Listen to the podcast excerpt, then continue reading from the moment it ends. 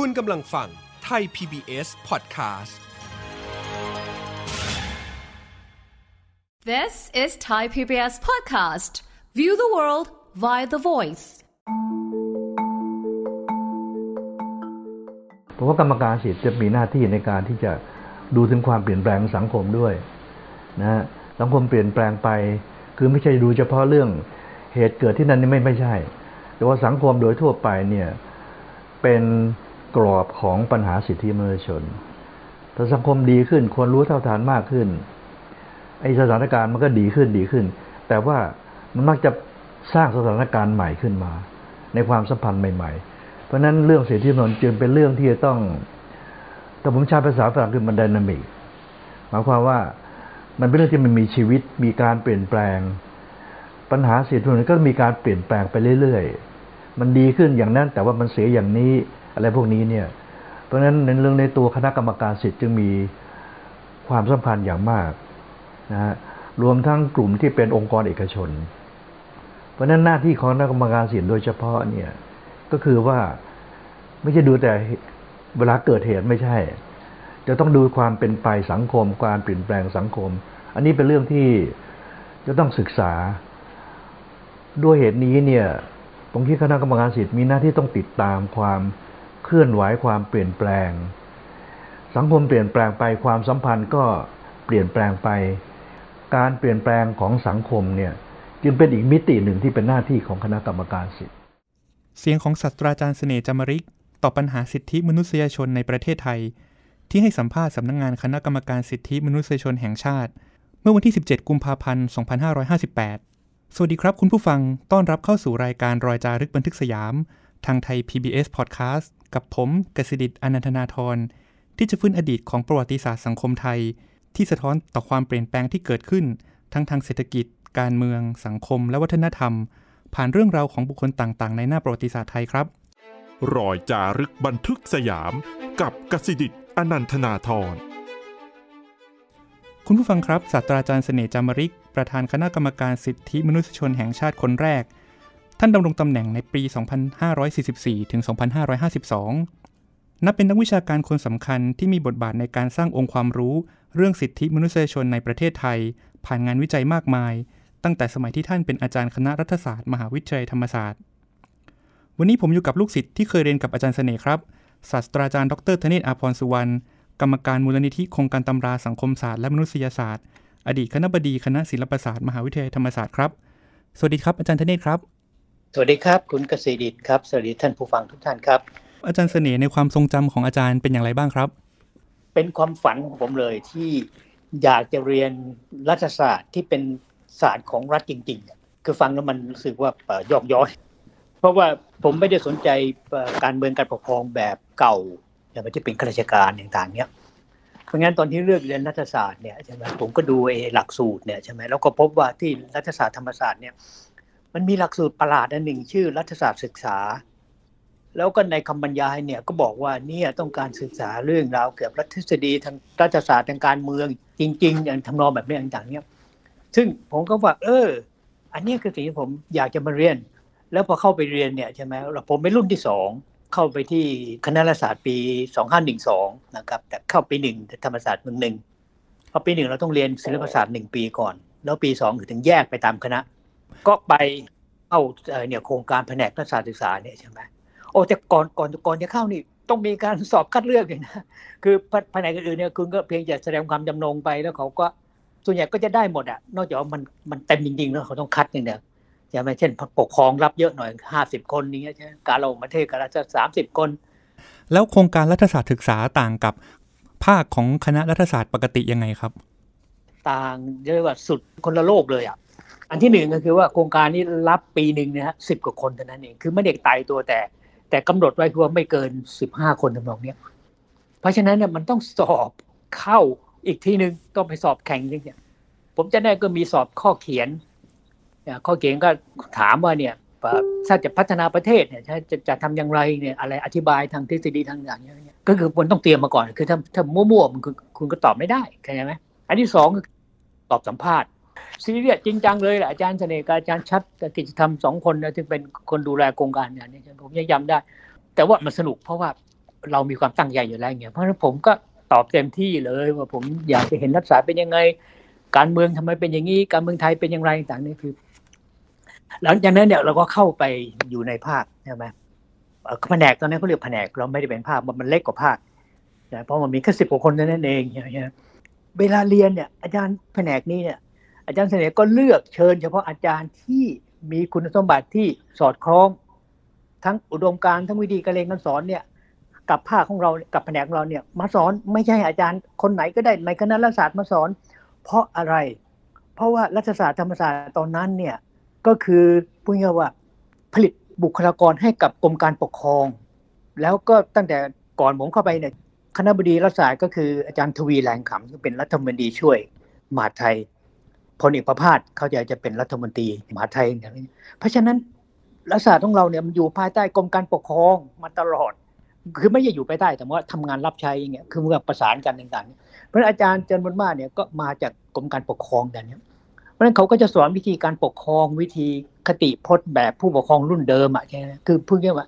มันไม่มีปรัชญาการเมืองไม่มีทฤษฎีการเมืองสมัยใหม่อะไรต่างๆทุกอย่างคือไปตาม พ่อปกครองลูกไปตามพูดง่ายๆว่าวิธีปัดบทราชการต่างตีตั๋วทำไงตีทะเบียน ช้างม้าวัวควายทำยังไงต่างๆเนี่ยก็เรียนในเรื่องพวกนี้ต่างๆเนี่ยใช่ไหมเพราะฉะนั้นเนี่ยอาจารย์ก็ไม่ให้อาจารย์เหล่านั้นมาสอน คือไม่มีทางมาสอนได้เลย เราก็มีแต่อาจารย์ที่เป็นไงว่าดิสซิ p ลินจริง ๆ คือว่าผู้วิชาการหรือไม่งั้นก็ต้องเป็นผู้เรียกว่า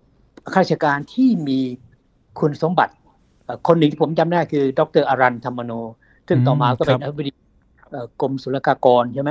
ครับซึ่งก็เป็นศิษย์เก่าธรรมศาสตร์บัญชีต่างๆนี่ใช่ไหมคุณมีชัยวีระเวชยะ ซึ่งตอนนั้นทำงานอยู่สภาพัฒน์ก็เชิญแกมาสอนต่างๆเนี่ยใช่ไหมเป็นคนรุ่นใหม่ เป็นคนที่มีโลกทัศน์ใหม่วิธีการใหม่ต่างๆสนุกมากเราเรียนอะไรคือไม่ต้องจดเลคเชอร์เลยอะเพราะคนที่เขาสอนนี่เขาก็จะเล่าทฤษฎีต่างๆคุณไปอ่านเนอะแล้วเขาก็อธิบายแล้วก็เราก็เถียงเราก็โต้กันต่างๆเนี่ยใช่ไหมชั้นเรียนในอุดมคติคือผมก็ไม่รู้อุดมคติเป็นยังไงต่างเพราะเราไม่เคยไปเมืองนอกต่างเนี้ย จนตอนหลังผมได้ทุนไปเรียนอเมริกาเนี่ยใช่ไหมแล้วผมไปเรียนปริญญาตรีได้สองปีใช่ไหม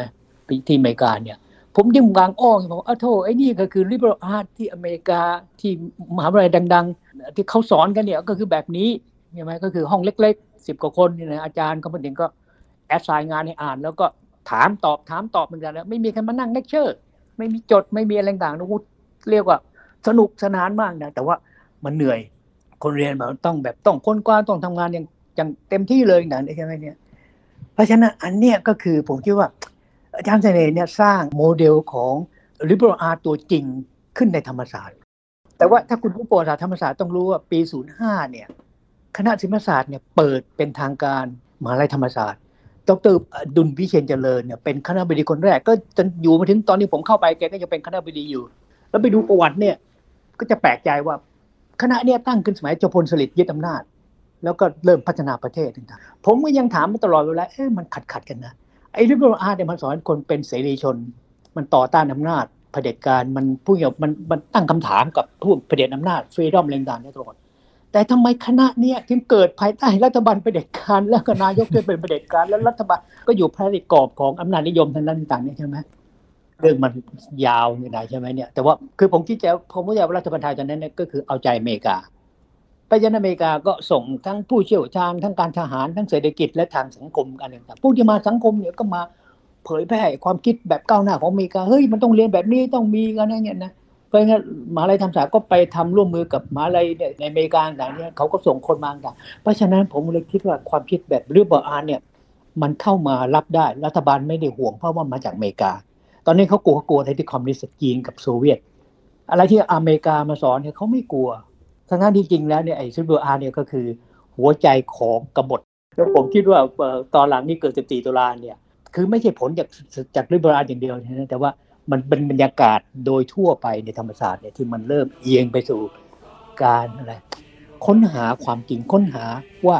เฮ้ยเรามาเรียนทำไมเนี่ยนะที่ที่วิทยากรอย่างคุณเขียนในบทกวีเนี่ย ฉันจึงหาความหมายเลยใช่ไหมเนี่ย มันตอบโจทย์ของรุ่นของผมจริงเลยนะรุ่นรุ่นหลังจากผลพวงพัฒนามาแล้วเนี่ยเราเริ่มคล้ายว่าเติบใหญ่ทางความคิดเติบใหญ่ทางวุฒิปัญญา แต่ว่ามันก็ยังไม่หลุดพ้นมันยังมันไม่มีคำตอบ แล้วในหลักสูตรในอาจารย์เขาก็ไม่ให้คำตอบต่างๆเนี่ยแต่ว่าในในแผนกรัฐศาสตร์ศึกษาของเราเนี่ยผมคิดว่าเราขยับขึ้นไปคือหมายว่าอาจารย์ก็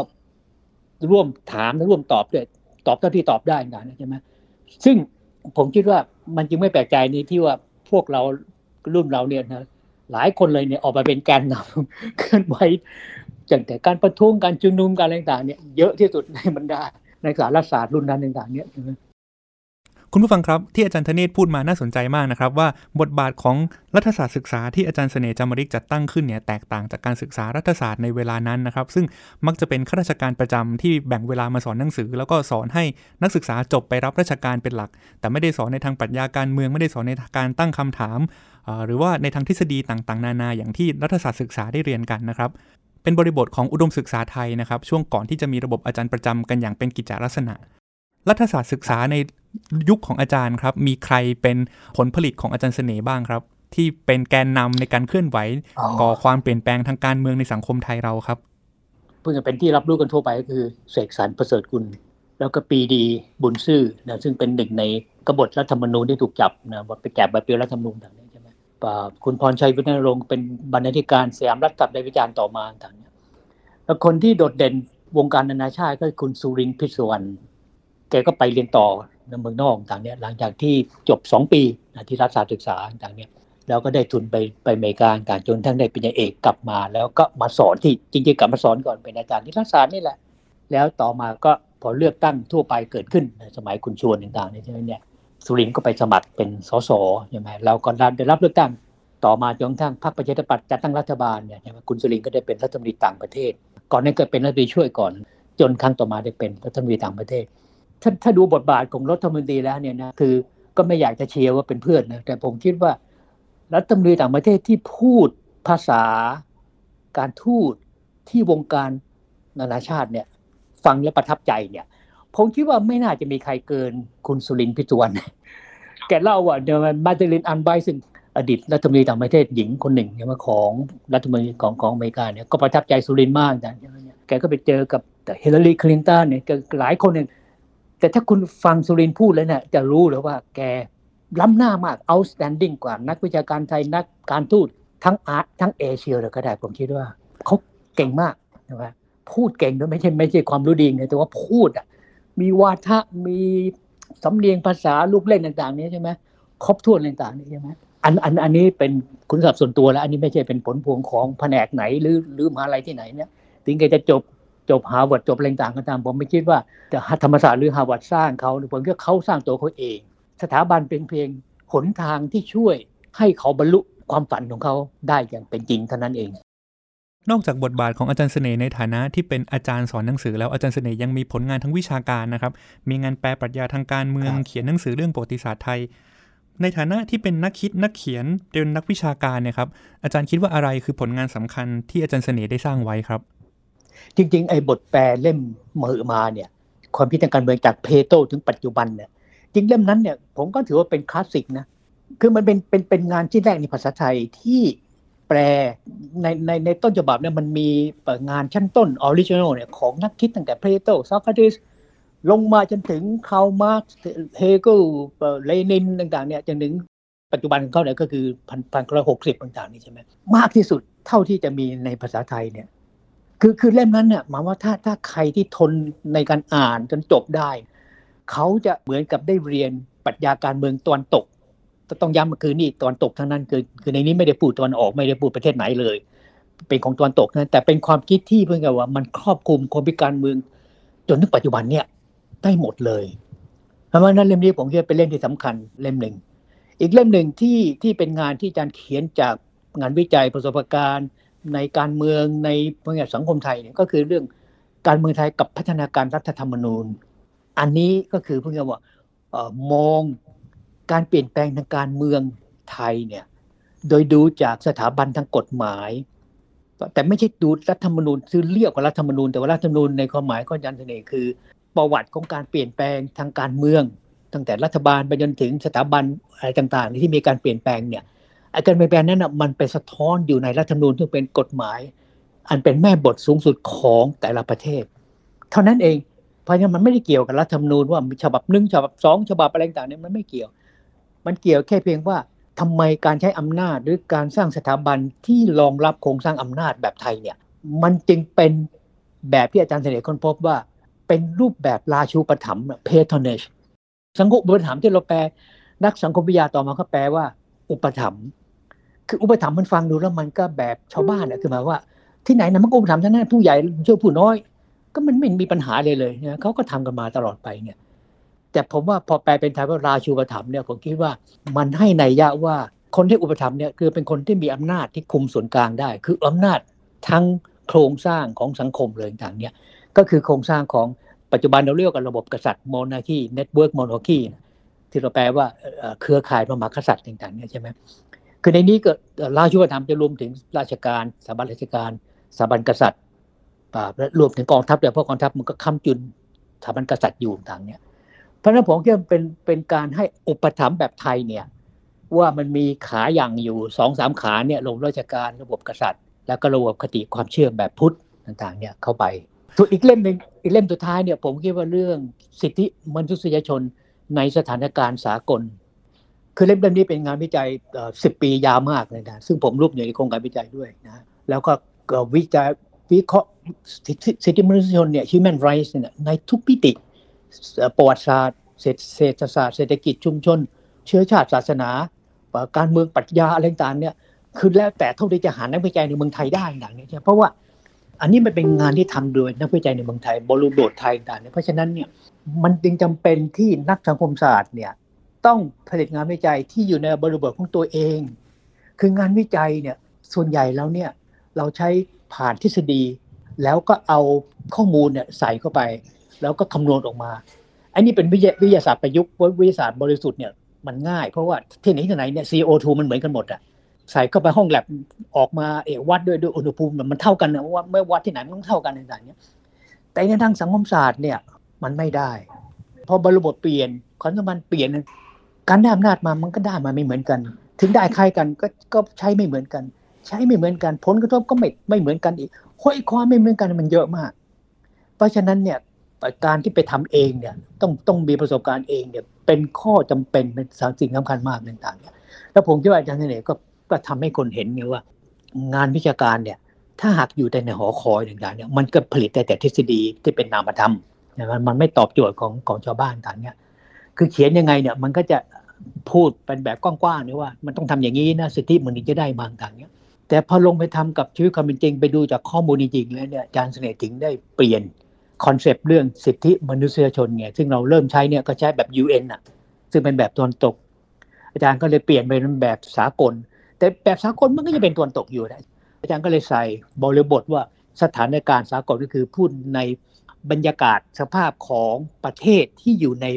ภูมิภาคแบบแบบของเราเนี่ย คือภูมิภาคนิเวศวิทยาโซนร้อน แล้วมันเป็นยังไงเนี่ยมันก็มีเนี่ยสภาพทางเกษตรกรรมทางความเชื่อทางอะไรต่างคนอีกแบบเรียงต่างเนี่ยอันเนี้ยมันถึงนำไปสู่คอนเซปต์ที่ว่าในที่สุดสิทธิมนุษยชนเนี่ย มันจึงต้องเกิดมาจากประชาชนเอง แต่ว่าไม่ใช่เขาไปเขียนไอ้ปฏิญญาสากลเองต่างๆใช่ไหม แต่มันเกิดมาจากการที่เขาเนี่ยได้ทำให้ความสามารถหรือความต้องการเขาเนี่ยเป็นจริงขึ้นมาได้ คือปรับปรุงชีวิต ปรับปรุงความเป็นอยู่ ปรับปรุงการผลิต ปรับปรุงการศึกษา ปรับปรุงอะไรเนี่ยคือถ้าชาวบ้านมีส่วนทำสิ่งนี้ด้วยตัวเองเนี่ย ชาวบ้านก็จะเริ่มรู้สึกว่าเขา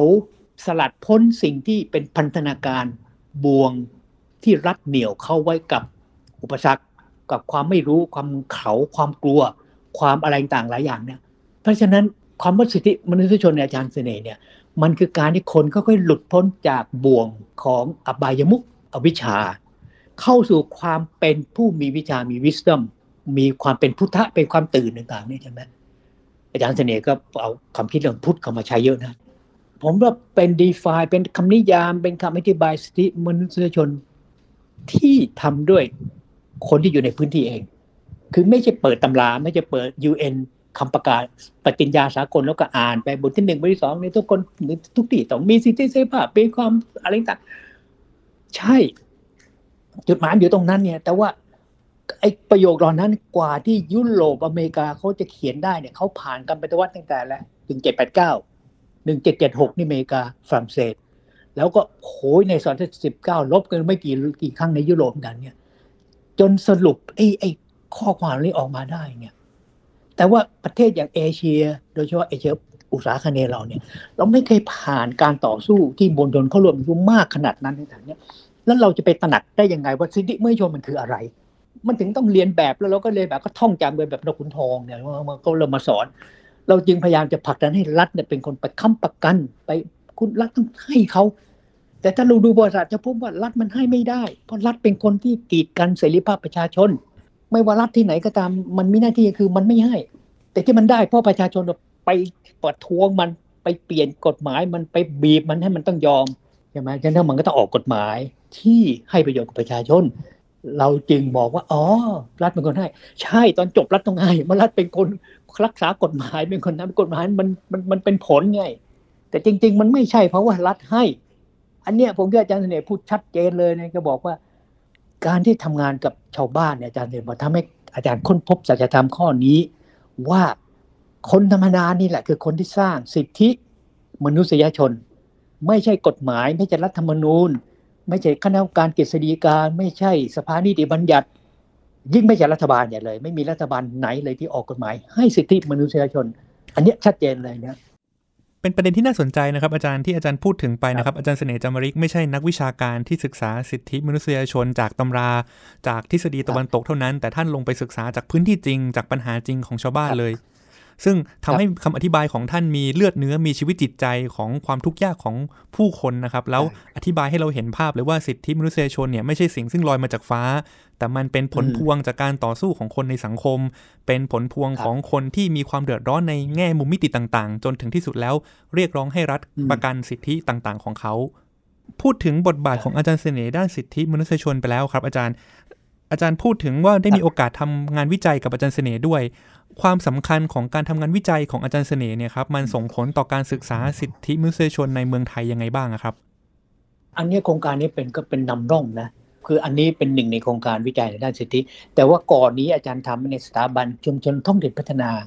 IDL ต่างๆเนี่ยซึ่งก็มุ่งไปไปในแง่เนี่ยไปไปเสริมสร้างการพัฒนาเปลี่ยนแปลงในชนบทต่างๆ เพราะฉะนั้นงานวิจัยเรื่องป่าไม้ แล้วที่นำมาสู่การเคลื่อนไหวพอพอรัฐธรรมนูญ 40 ออกเนี่ยใช่ไหมจำได้ว่ามันมีการเคลื่อนไหวของกลุ่มชาวบ้านที่รวมตัวกันเรียกร้องสิทธิชุมชน สิทธิในป่าไม้ สิทธิต่างๆ เนี่ย ซึ่งตอนนั้นเนี่ย ถึงขนาดเรียกว่าร่าง เอาคนห้าหมื่นคนตามรัฐธรรมนูญเนี่ยแล้วก็ร่างกฎหมายเนี่ยส่งไปในสภาแล้วด้วยนะใช่ไหมแต่ว่าสภาไทยเนี่ยใช่คือผู้ระบบการเมืองไทยตอนนั้นเนี่ยประเทศสี่ศูนย์มันก็มีรัฐเป็นประชาธิปไตยระดับหนึ่งแหละแต่ว่าไอ้กลไกอำนาจรัฐอยู่ภายใต้อานัตหรือมีความใกล้ชิดผูกพันกับทุน กับผลประโยชน์ของระบบทุนทั้งทุนในทุนนอกดังเนี้ยมากกว่าชาวบ้านซึ่งไม่มีทุน ชาวบ้านมีแต่ แรงงานมีแต่แรง แล้วก็มีสติปัญญาที่เป็นของชาวบ้านอย่างเงี้ยเพราะฉะนั้นไอ้กฎหมายเนี่ยก็ถูกดอง ดองจนกระทั่งมันหมดอายุอะไม่ได้เข้าสู่การพิจารณาเพื่อผลักดันที่เป็นกฎหมายจริงๆเนี่ยวิธีเล่นเล่นไม้แบบน่าเกลียดแบบรัฐสภาแบบของเราเนี่ยใช่ไหมเนี่ยมันก็ยังทำต่อไปคือดูสิแต่ว่ากลับมาที่ประเด็นของเราคือว่า งานวิจัยงานนักวิชาการงานของ NGO กลุ่มพัฒนาเอกชนต่างๆเนี่ยที่ก็ทำอยู่ตอนนี้มันว่าจะเป็นกลุ่มเจรจาสุทธิสัญญาเนี่ยใช่ไหมเนี่ย ไอ้ไอ้ทรีที่อะไรเนี่ยพวกเนี้ยคือกลุ่มที่เพื่อว่าช่วยทำให้การผลักดันนโยบายของรัฐบาลเนี่ยไม่ได้ทำไปง่าย ๆ เพราะจริง ๆ แล้วเนี่ย EPA ที่รัฐบาลบอกไปรับฟังความเป็นกลางเนี่ยมันล้มเหลวเท่านั้นเลย มันไม่ได้ฟังคือฟังก็แต่ว่าไม่ได้จดออกมาไม่ได้เข้ามาใช้ในการประกอบสร้างไอ้ไอ้ตัวนโยบายจริงๆเนี่ยต้องกลุ่ม NGO จริงๆ เขาไปทำเนี่ยเขาได้มีข้อมูลแล้วคนนี้เอามายันเนี่ยบอกว่าไม่ใช่ ไอ้ป่าไม้ที่ที่ที่ทางการบอกว่า เนี่ยชาวบ้านชาวกะเหรี่ยงเนี่ยเนี่ยเขาไปผัดไปป่าเผาป่าอย่างเนี้ยมันไปทำทำไมไม่ให้สิทธิชาวบ้านไปอยู่ในในป่าไม้อย่างนี้ใช่ไหมพวกนี้ต้องไปศึกษาจนทั้งได้ข้อมูลมายืนยันว่าไม่ใช่ ชาวบ้านเขาไม่ได้ไปเผาป่าทำลายป่า แต่เขาเลื่อนมีเขาสามปีหกปีเขาจะย้ายที่ไปต่างๆใช่ไหมแต่เขาจะกลับมาอีกเขาไม่ทำให้ป่าไม้มันเสื่อมโทรมไม่หมดอย่างนี้ข้อมูลเหล่าเนี้ยเราไม่เคยรู้เลย เราทุกสอนมาด้านเดียวหมดเลย ว่าชาวบ้านเนี่ยทำลายป่าชาวบ้านเนี่ยไปเก็บของป่าเนี่ยเพราะนั้นต้องจับได้ต้องลงโทษสิบปีให้หมดเลยอย่างเนี้ยจับขังให้หมดอย่างเนี้ยไปเก็บเห็ดเก็บหอยนะก็ไม่ได้อย่างเนี้ยเพราะฉะนั้นทุกวันเนี่ยใช่ไหมป่าเมืองนี้ทำลายหมดเลยต่างมันไม่มีใครรักษากรมป่าไม้กรมอุทยานเนี่ยเขารักษาเลยพูดเป็นลิเกไปเขาไม่รักษาเขาเพียงแต่เก็บค่าตงใช่ไหมว่าเขาใครจะให้ค่าตงเขามากกว่าใครเท่านั้นเองเพราะฉะนั้นอันเนี้ยก็คือผมคิดว่าว่ากลุ่มของอาจารย์เสน่ห์ที่ไปทำงาน หลายกลุ่มที่ที่ที่ร่วมมือต่างนี้ ภายใต้หลักกันใหญ่ๆนะคือว่าสร้างสิทธิมนุษยชนศักดิ์ศรีของความเป็นคนให้กับชาวบ้านทั่วๆไปเนี่ยผมคิดว่าตั้งแต่รุ่นอาจารย์บุกเบิกมาต่างเนี่ยมันได้กลายเป็นฐานที่มั่นที่รองรับการพัฒนาในชนบท ภาคในเมืองผมผมไม่เห็นเท่าไหร่เพราะเราถนัดไปทางชนบทนะภาคในเมืองนี้ก็จะต้องมีอีกกลุ่มหนึ่งที่มาทำอย่างนี้แต่ภาพรวมแล้วก็คือว่า บทเรียนจริงๆอะที่ที่สอนให้เรารู้ว่าไอ้ที่เรารู้ในห้องเรียนใช่ไหมเนี่ย มันต้องเอามาแล้วมาทดลอง กับความเป็นจริงในการปฏิบัติของชาวบ้านเนี่ย ผ่านการทำงานในชนบทในป่าไม้ในเหมืองในอะไรต่างเนี่ย มันก็จะได้ความรู้อีกชุดหนึ่ง แล้วจริง ๆ แล้วเนี่ยผมยังคิดว่าสิ่งที่นักวิชาการรุ่นต่อไปควรจะทำก็คือว่า จากความรู้ในห้องเรียนเราออกไปสู่ภาคปฏิบัติเนี่ยใช่แล้วก็ไปเจอความจริงอีกชุดหนึ่งขั้นต่อไปคือว่าเราจะต้องเอาความจริงขั้นที่เราได้ตอนเนี้ยในสิบที่สิบปีที่ผ่านมาเนี่ยเรามีประสบการณ์เยอะในในชนบทและในเมืองจำนวนหนึ่งเนี่ยยกระดับขึ้นเป็น concept เป็นมโนทัศน์และทฤษฎี ที่วางอยู่บนความเป็นจริงของสังคมไทย แต่ว่าพอเป็นทฤษฎีเนี่ยมันจะต้องเอาไปใช้ apply ได้กับที่อื่นด้วยไง ก็คือสิ่งที่อาจารย์เสน่ห์มองคือว่าเป็นชุมชนเขตโซนร้อนอย่างต่างๆนี่ก็มันกินพื้นที่ใหญ่นะทั่วทั้งอุษาคเนย์เลยเนี่ยแต่พอเอาไปอธิบายใช้ในคณะสถานการณ์ทั่วไปที่เป็นสากลเนี่ยที่มีภูมิภาคคล้ายๆเราเนี่ยรัฐอเมริกาบางส่วนรัฐแอฟริกาบางส่วนก็ใกล้กับเราเนี่ยก็ใช้ได้ เพราะฉะนั้นถึงเวลาที่นักวิชาการจะสามารถเขียนตำราที่ใช้ได้ในโลกที่สาม global south ทั้งหมดเนี่ยต้องใช้งานนักวิชาการไทยได้ บ้าง ไม่ใช่มีแต่นักเรียนการไทยแล้วเนี่ยเออก็อ้างแต่คนอื่นอะ แต่คนอื่นอ้างเราเนี่ยไม่มีเลยอะเพราะฉะนั้นอันนี้อันนี้คือถ้าสรุปนะผมคิดว่า อาจารย์เสนอมาถึงขั้นที่สองแล้วจริงๆอาจารย์เสนอเรื่องขั้นที่สามนี่ก็ไอ้ไอ้สิทธิมนุษยชนในสถานการณ์สากลเนี่ย คือถ้าเอาไปขยายต่อก็จะไปอธิบายเรื่องสิทธิมนุษยชนในประเทศโลกที่สามแต่ประเทศที่กำลังพัฒนาอย่างตอนเนี้ยใช่ไหมหรือจะเรียกประเทศเขตรอบนอกของทุนนิยมศูนย์กลางอย่าง เขาเจอปัญหาอย่างไร แล้วประสบการณ์ของเราเนี่ย ช่วยตอบเขาได้ไหมเนี่ย อันเนี้ยผมจะทำให้องค์ความรู้เนี่ยใช่ไหมของประเทศที่อยู่ในขอบนอกตะวันตกเนี่ย มันมีศักดิ์ศรีมันมีความริก o สใช่ไหมความเข้มแข็งทางวิชาการของมันเอง ทุกวันเนี่ยเราเนี่ยทุบตีกันทบถกแย้งกันเพราะเราตีก็ไม่แตกก็ฟุกโกมพูดอะไรนะเฮเกลพูดอะไรมาร์กซ์พูดอะไรต่างเนี่ย ทุกคน ถูกวิจารณ์มันพูดไม่ถูกเลย ไม่มีใครรู้จริงทุกคนในต่างนี้ทิ้งเวลาที่ไม่ต้องไปเถียงแล้วว่าคนอื่นพูดจริงไงแต่ปัญหาคือว่าแล้วเราเนี่ยรู้จริงแค่ไหน ถึงเวลาแล้วที่ทุกคนต้องเรียนแล้วก็โค้ดไซเตชันเนี่ยต้องมีงานของนิยายการไทยด้วยกันเพิ่มขึ้นมากกว่าจะเป็นอยู่ตอนนี้โอ้ขอบคุณอาจารย์ธเนศมากเลยครับ ที่มาเล่าเรื่องของอาจารย์เสน่ห์จามริกให้เราฟังนะครับ อาจารย์พูดถึงบทบาทของอาจารย์เสน่ห์ตั้งแต่เป็นอาจารย์มหาวิทยาลัยนะครับ สอนหนังสือนักศึกษาในโครงการรัฐศาสตร์ศึกษา พูดถึงความสนใจด้านสิทธิมนุษยชนของอาจารย์เสน่ห์นะครับ พูดถึงงานวิชาการของอาจารย์เสน่ห์ที่ไม่เพียงทำแต่ในทางทฤษฎีในทางตำรา แต่ยังผ่านการศึกษาโอ้วิถีชีวิตของคนความทุกข์ยากเดือดร้อนของผู้คนนะครับ ไปจนถึงการพยายามจะสร้างทฤษฎี เพื่ออธิบายสิ่งซึ่งเกิดขึ้นในกับสังคมไทย เพื่อเอาไปใช้ในที่อื่น ๆ ได้อีกนะครับ ซึ่งเป็นงานที่นักวิชาการรุ่นหลังคงจะต้องมารับไม้ทำต่อไป วันนี้ขอบคุณอาจารย์ธเนศมากนะครับ สวัสดีครับ สวัสดีครับ คุณผู้ฟังครับ แม้อาจารย์เสน่ห์จามริกจะถึงแก่อนิจกรรมไปแล้วนะครับ เมื่อวันที่ 9 เมษายน 2565 แต่ผลงานทั้งวิชาการของท่านก็ดี การเผยแพร่ความรู้ด้านสิทธิมนุษยชนก็ดีนะครับ ยังคงส่งผลอยู่ถึงปัจจุบันให้พวกเราได้สารต่อกันต่อไป คุณผู้ฟังติดตามรายการรอยจารึกบันทึกสยามได้ทางไทย PBS Podcast ทั้งทางเว็บไซต์และแอปพลิเคชัน วันนี้ผมลาคุณผู้ฟังแล้วครับ สวัสดีครับ ติดตามรายการทางเว็บไซต์และแอปพลิเคชันของไทย PBS Podcast Spotify SoundCloud Google Podcast Apple Podcast และ YouTube Channel ไทย PBS Podcast Thai PBS Podcast View the world via the voice